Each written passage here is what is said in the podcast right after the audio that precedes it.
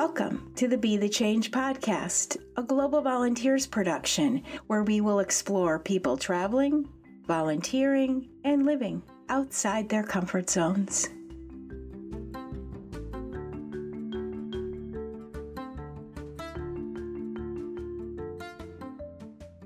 Welcome back to the Be the Change podcast. I'm Ruth Curran, and I am so glad that you came back to join me today. In this episode, we look at why this podcast and sharing these stories is so incredibly important to me. In past episodes, we've talked about Global Volunteers' philosophy of service, that foundational belief and that foundational stance that the organization only goes where it's invited and only works under the direction and in partnership with local leaders. Last week, in particular, as we were celebrating the International Day of Peace, we got perspectives on another part of Global Volunteers' foundational beliefs the belief that the overarching goal of every team is to wage peace and promote justice. This episode wraps in waging peace, promoting justice, working hand in hand with local communities. And the stories that you'll hear today illustrate how that happens and what that means to communities and community partners.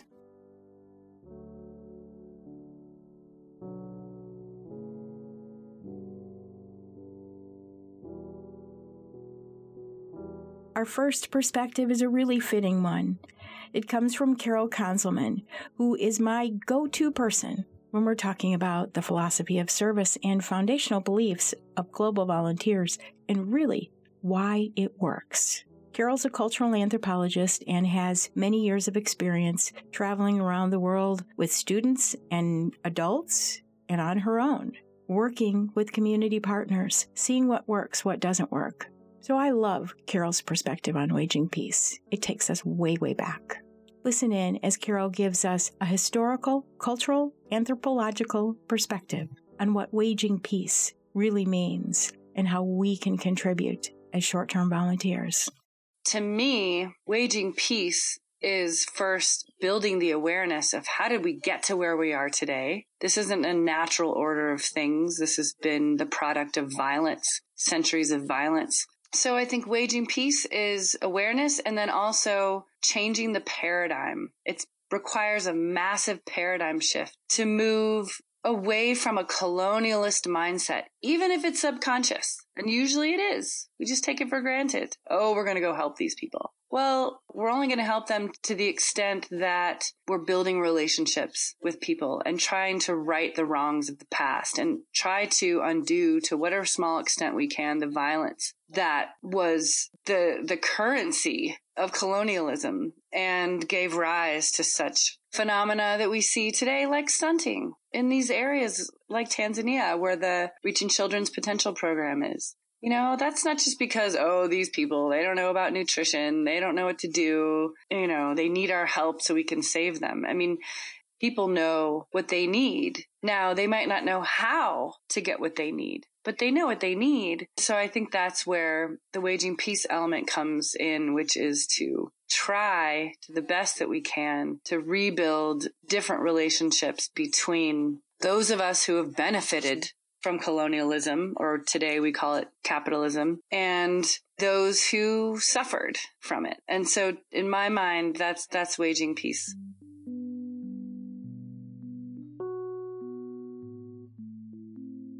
This next segment comes from a conversation that I had with Cynthia, and we were talking about what it was like for her to serve on a team in Montana on the Blackfeet Reservation.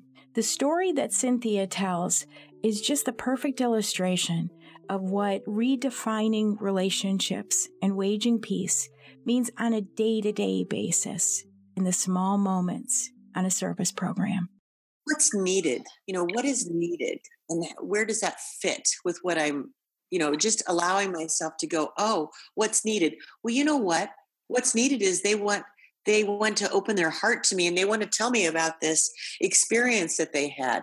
I remember sitting at the Boys and Girls Club and and there were hardly any people, any children there. And I'm like, well, what am I supposed to do? You know, if there's no children here to help. And as it turned out, I sat down with the um, I don't, I, I don't think she was the director, but she was the one who kind of ran the programs. And we sat and had a really nice discussion. And she told me about like where she had been. Um, you know, she had gone off to college and she'd come back to the reservation and she had married and had kids and, you know, her plans and her hopes and dreams. And had I been so busy trying to find something to do, I never would have had that opportunity for her to share with me her her story.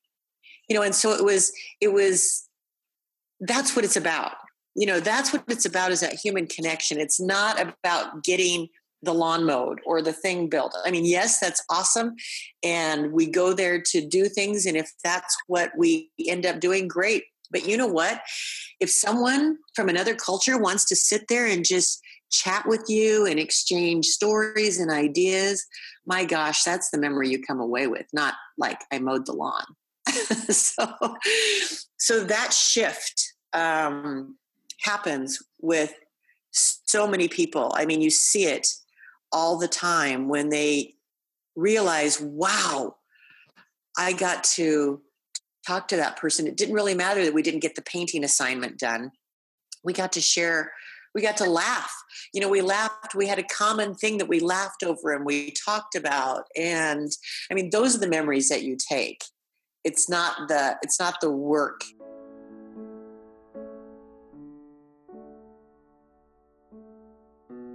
Our next storyteller is Maggie. Maggie's the country manager in Ecuador.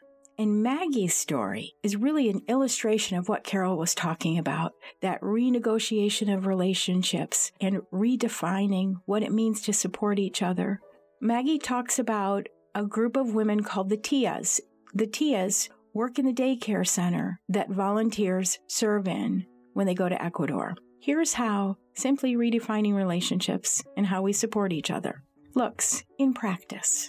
You know, just working with the Tias and and helping them with their everyday tasks, but this this kind of cultural sharing and spending time together and learning from and about each other is a lot for the Tias. They get so excited when a team is coming. Again, they do their jobs year round and they do their jobs exceptionally well. But having those extra hands around the time to share together to make it more fun means a lot, not only to the Tias, but of course to the children at the daycare centers as well.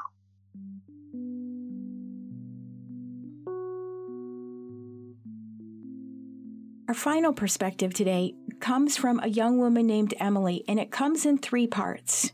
Emily just returned from her very first service program in Ipalamwa, Tanzania, where she was part of the first team to introduce the Reaching Children's Potential program, which those of you who've been listening in are pretty familiar with at this point. Emily's charge was a really critical one, and that was to be the first ambassador for hand washing in Ipalamwa. Hand washing is a critical element in disease prevention, and we'll talk about that in future episodes. Emily came in with this beginner's mind and saw global volunteers for the first time in action. In Emily's first segment, she speaks about the value of in country partnerships and how she saw that working.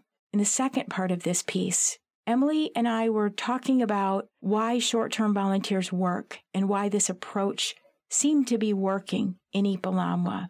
The final piece of Emily's segment comes from a very lively conversation that we were having about the impact of short term volunteers and what that really looks like in community. Emily does a beautiful job of telling the story of the bridges that she helped build and what really this team left behind.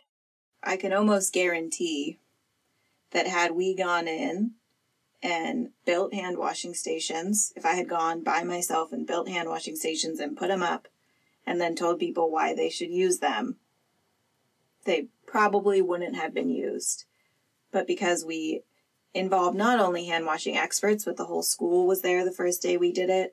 We started a campaign of putting flyers everywhere. The younger kids saw us building them. They they were interested. There was every step of the way. It was exciting for them because they got to be part of it.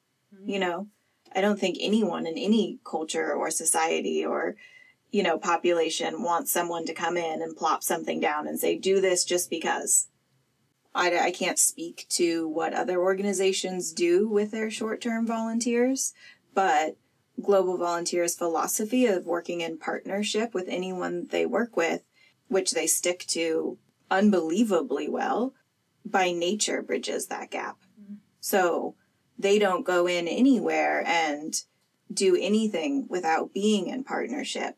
Therefore, you always have involvement. And if there is an involvement from the other end, then they reassess what they're doing. So I think that it's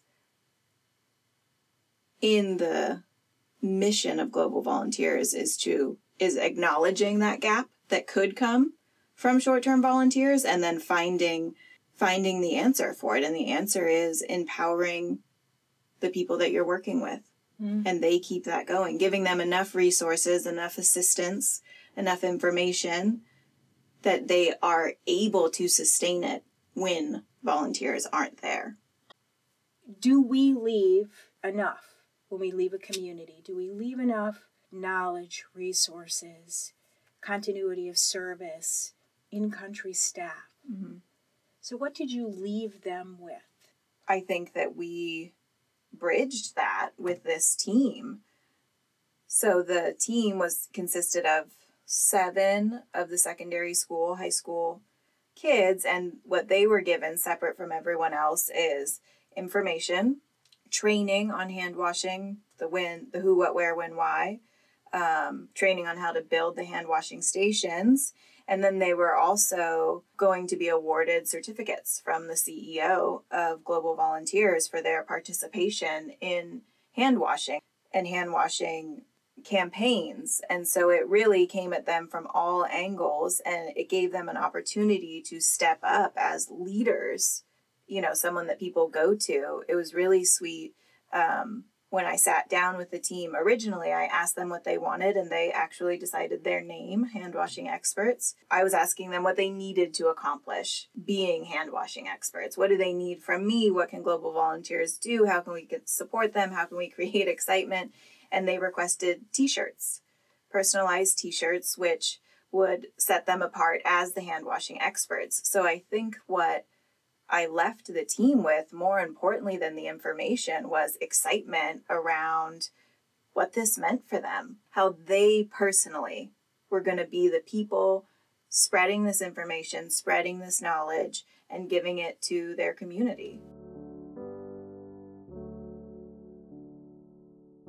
Every single one of these perspectives fills out this rich picture of why Global Volunteer Service Programs and Approach has been working for more than three decades. Thank you for joining me today for this episode of the Be the Change podcast. If you'd like to learn more about anyone featured in today's episode, go to bethechange.blog.